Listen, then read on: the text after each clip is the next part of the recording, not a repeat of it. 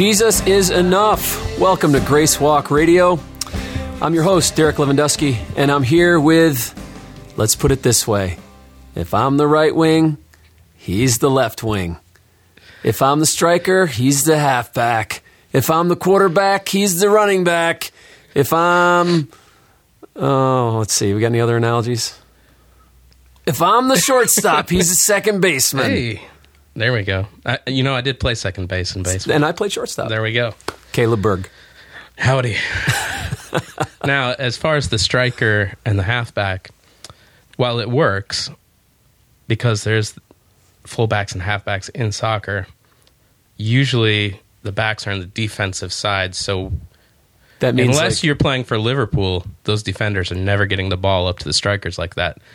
But it works for Liverpool. yes, yes, but It works for Liverpool. but uh, I'm going to mess up quoting a scripture here. I planted the seed, There we go. Apollos watered it, but God made it grow. No matter where, what part of the process we play, Caleb, yes. it's all for the glory And, of God. and the left wing portion wasn't in regards to political views. No, you- and you know, um, I, I got to say, I, I played soccer in high school, and I feel like the vocabulary has changed on the field. I've noticed the difference between high school soccer vocabulary and like professional European, and and maybe it's the difference between American and Yeah, like European. we had left wing, right wing, Yeah. strikers, halfbacks. so nowadays, fullbacks. left wing, right wing um, in football, soccer uh, would be referring Five, to um, four, forwards three, who are on the sides, the One. Okay, soccer update is done. Um, we get five done. seconds It's of soccer. done. You said six. Okay. uh, and I, you know, I got to bring up uh, just a funny moment from last uh, Sunday. Uh, Caleb was emceeing. Uh, and my kids were reminding me about it last night. They, they got a kick out of Caleb was he was announcing a men's retreat coming up, and he said, "We'd like you to consider attending the men's retreat." so, like, it, was that a retweet? Like, like you're retweeting, Consider retweeting the men's ministry. or was that Elmer Fudd? I think Oh, it was- we come to the retweet. more likely? I had a stroke in the middle of doing the announcements. But now, you- why are we laughing? It- Because strokes are funny, right? Oh gosh, now we're really gonna get some hate mail. we just need to stop. Okay, this frivolous foolishness, and let's get Let's, on to just a reminder to our listeners: take strokes seriously. Watch for this, the warning signs. Yes. listen to me speak, and that's usually a warning if they sign. say we retweet, instead of yes. uh, instead of retreat. Okay, okay. So uh, let's let's move on to much more serious yes, uh, matters. Um, this show exists to uh, to preach the gospel, right? We're just reminding ourselves of the gospel. Our mission is to talk about and discuss living under grace in a modern world and the gospel and belief and practice. So, um, why don't we start by you know one of the segments we do is a culture spotlight. We just like to kind of take a look at something in culture and just look at it through the lens of the gospel. So, um, what are we going to talk about today, Caleb? um, I believe we talked about doing the uh, some information about the coronavirus. Coronavirus. Okay. Well, apparently it's coming here.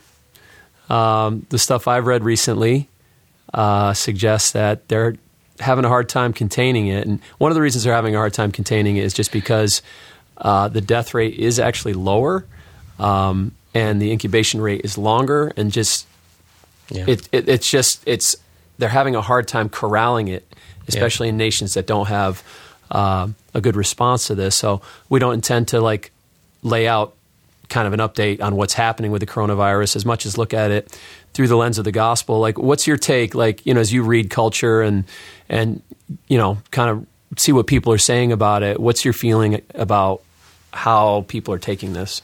It seems to be that there's a lot of fear out there. Um, so, in my uh, tent making business of selling travel, um, it's definitely something that's been not me personally, but the the industry has been affected by this, and the numbers that are being tossed around now are like you know billions of dollars lost in that industry.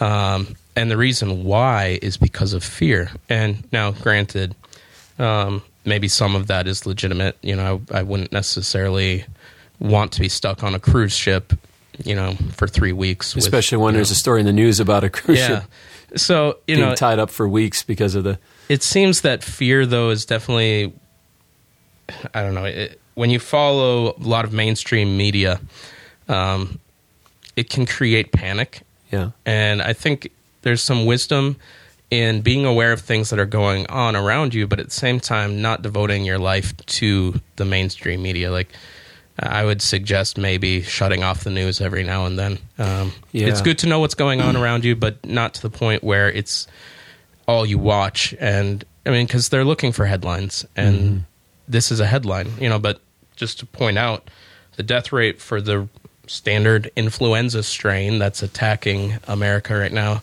the death toll on that is much higher Yeah. than the coronavirus, and hasn't even been mentioned in the news. Yeah, and that, that's a really good point. I think the media, um, you know, they get clicks based on getting reactions from people. I want to read this. I need to read this. My life depends on this, and and so I think it's important to remember that God is sovereign. Yeah. It's important to remember that many, many of the promises of God's word have to do with um, putting courage in our hearts. You know, Yeah. be strong and courageous. Jesus said, uh, "Fear not." He said, um, "In this world you will have much trouble, but fear not, because I've overcome the world." And so, I think a good question to ask when we face stuff like this is, "What voice are you? Is your heart listening to?" Yeah.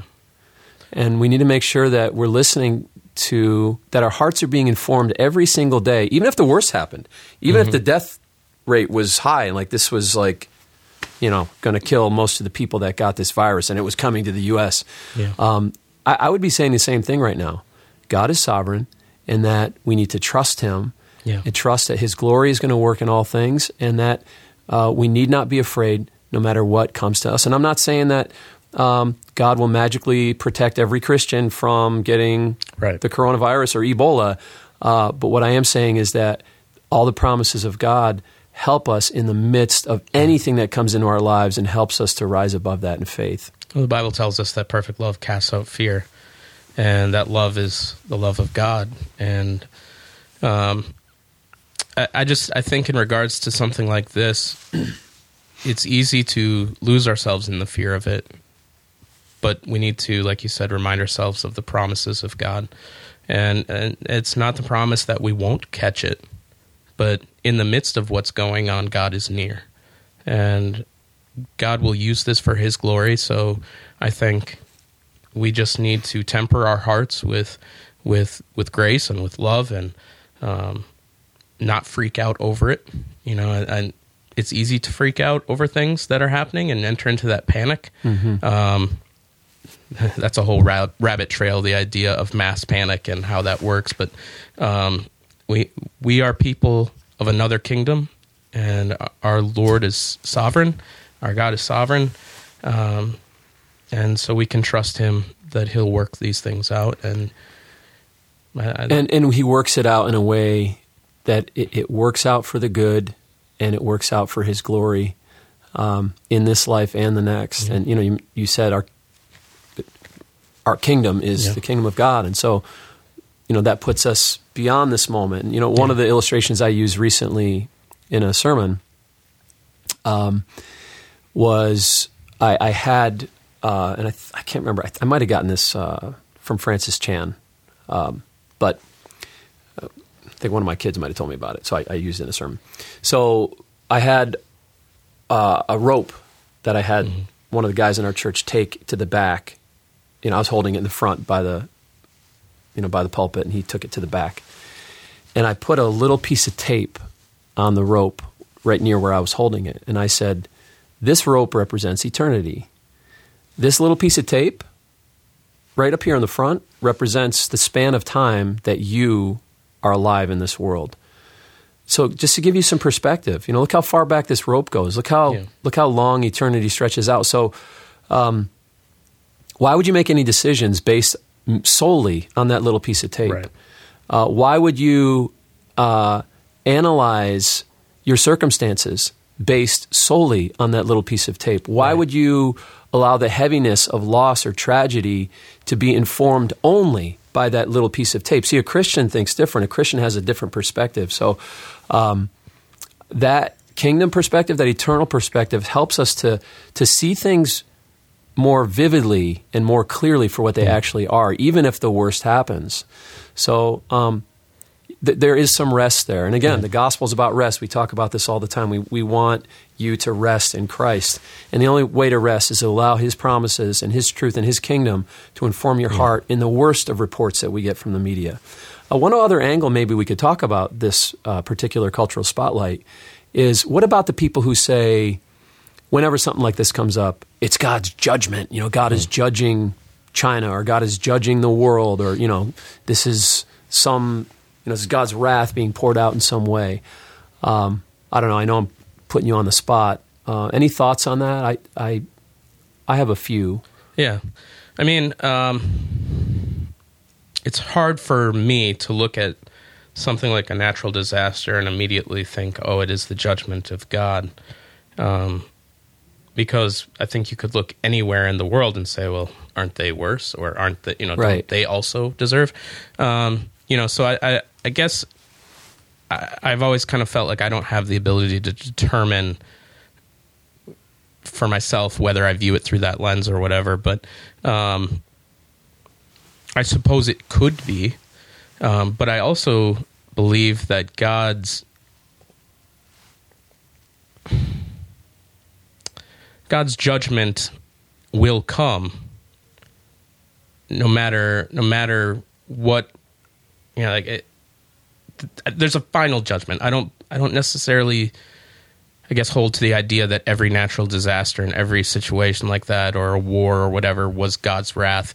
I do believe that God uses every situation. So he might use a situation like this virus to spark great revival of people being born again Yeah. throughout the world. Yeah. Well, it's like when the disciples came to Jesus and cited the, the headline uh, in Jerusalem of the Tower of Siloam when it fell on uh, 18 Yeah, people died. people, yeah. And uh, they basically said, were they worse sinners than the ones basically who didn't die? Right. And Jesus basically says, don't think that way.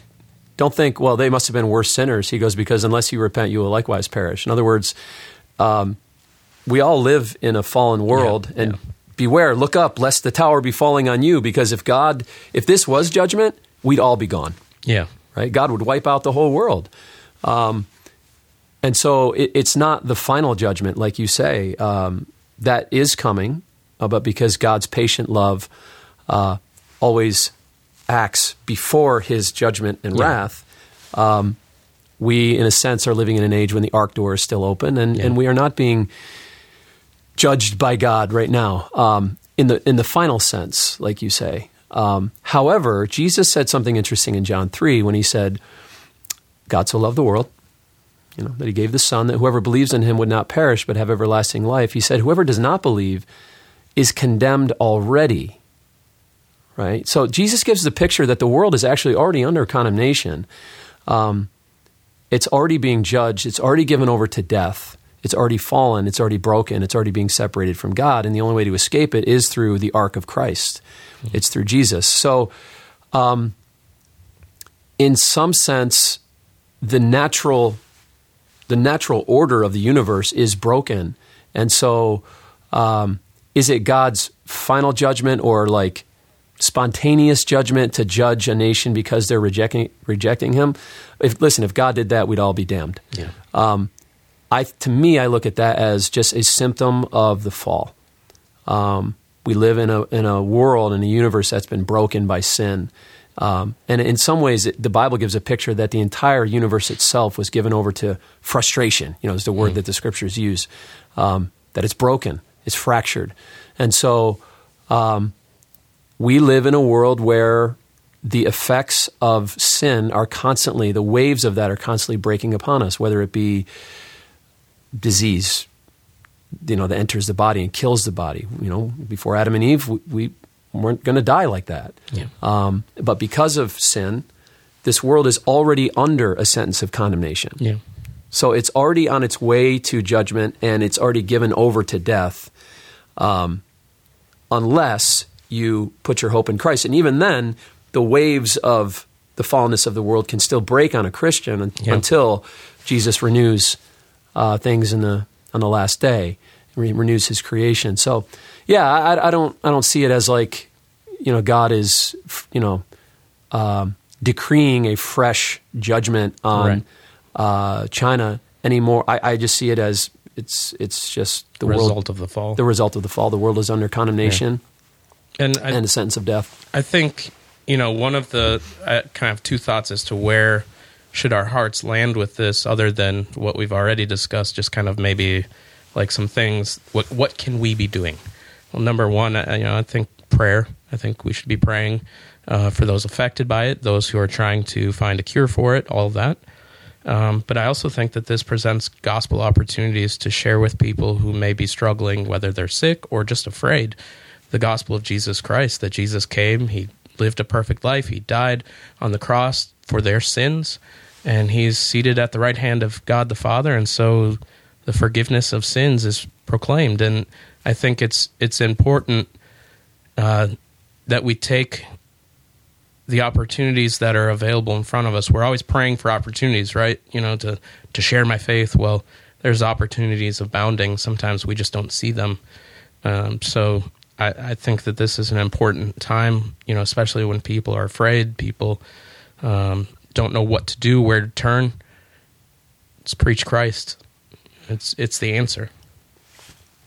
Uh, maybe we'll finish this segment with this God's everlasting love. What shall we say then to these things? If God is for us, who can be against us? He who did not spare his own son, but gave him up for us all, how will he not also with him graciously give us all things? In other words, if God has already given the best heaven had, why should we not look forward and assume that he will give us all things that we need for life and godliness? That he'll give us victory in and through everything. So it, you know, it's the idea of future grace. You know, we've received current and past grace through the cross, how should we not assume because God's already given uh, the greatest thing He could give? Why would He not give a lesser yeah. grace than the fact right. that He already gave His own Son? And then He says, Who shall bring a charge against God's elect? It is God who justifies. Who is it to condemn? Jesus Christ, the one who died, more than that, was raised, who is at the right hand of God, who indeed is interceding for us. So be encouraged by that. Christ is praying for his people, he's praying for you. Uh, he's guarding you through his prayers. Who shall separate us from the love of Christ? Shall tribulation or distress or famine or nakedness or danger or sword? And then I'm going to skip to verse 37. No, in all these things we are more than conquerors through him who loved us. For I am sure that neither death, nor life, nor angels, nor rulers, nor things present, nor things to come, nor powers, nor height, nor depth, nor anything else in all creation will be able to separate us from the love of God in Christ Jesus our Lord. And you know what, Caleb? I know we weren't planning on doing a whole episode on this, but maybe we'll uh, we'll end this uh, and just we'll post this just about the coronavirus okay. because it's such a hot topic right yeah. now. Um, but I want you to walk away with that thought that nothing can separate us in all creation Amen. from the love of God that we have in Christ Jesus our Lord. We already have everything in Him. Yeah. We and allow His promises to arm you. Allow His voice to be the one that you hear the most like Caleb was talking about earlier, um, beware of, I think, the excess or idolatry. Mm-hmm. Uh, and we're talking about idolatry. That, that was going to be the intent of the show, which we're going to, we'll hit that next episode. Beware of the idolatry of, uh, of what is being said yeah. outside of God's word. Yeah. Um, by the media, by culture, by Hollywood. Yeah we need to listen to God's voice and God's word. You really can have an idolatry of fear. I mm-hmm. mean, uh, when you're allowing all those voices to speak into you and you're not hearing the voice, mm-hmm. you know, your heart's not tuned to the Father's voice. And all you hear is all these fear mongering voices. Because, I mean, if you look on social media, whatever the news it's it's all the same it's it's it's fear doubt you know terror panic it's gonna it's gonna lead you down that road of fear, and you're you're considering those things far more than than the Word of God. Go back to what Martyn Lloyd-Jones said. We shared this in the first show. He said, "An idol can be defined most simply in this way: an idol is anything in our lives that occupies the place that should be occupied by God alone." Yep. Right. So if if we are looking at a situation or a report or a fear and we're allowing that to dominate our heart or our emotions, we're, we're we're allowing that to be too important. We're putting too much value on it, and in that way, it can become an idol. So we need to demote that report, demote that emotion, demote that fear, and allow God to rule in our hearts by faith in Christ and know. Listen, if Jesus, and He did, if Jesus died on the cross for our sins, if He took the keys of hell and death, if He Yeah. defeated hell and death, that means He's in charge. Yep. He's in charge of you. He's in charge of his church. He's in charge of, of death. And that means that we should be fear, fearless. Yeah. And, uh, you know, as it was, um, I just quoted this the other day. I can't remember who said this or who kind of gave this principle, but uh, it's something that I've lived by uh, since my teenage years when I first heard it that we're invincible until the purposes of God are finished in our lives. Yeah. So rest today in Christ and um, turn your attention to Him and His Word and His promises. Thanks for listening. crucified and now risen.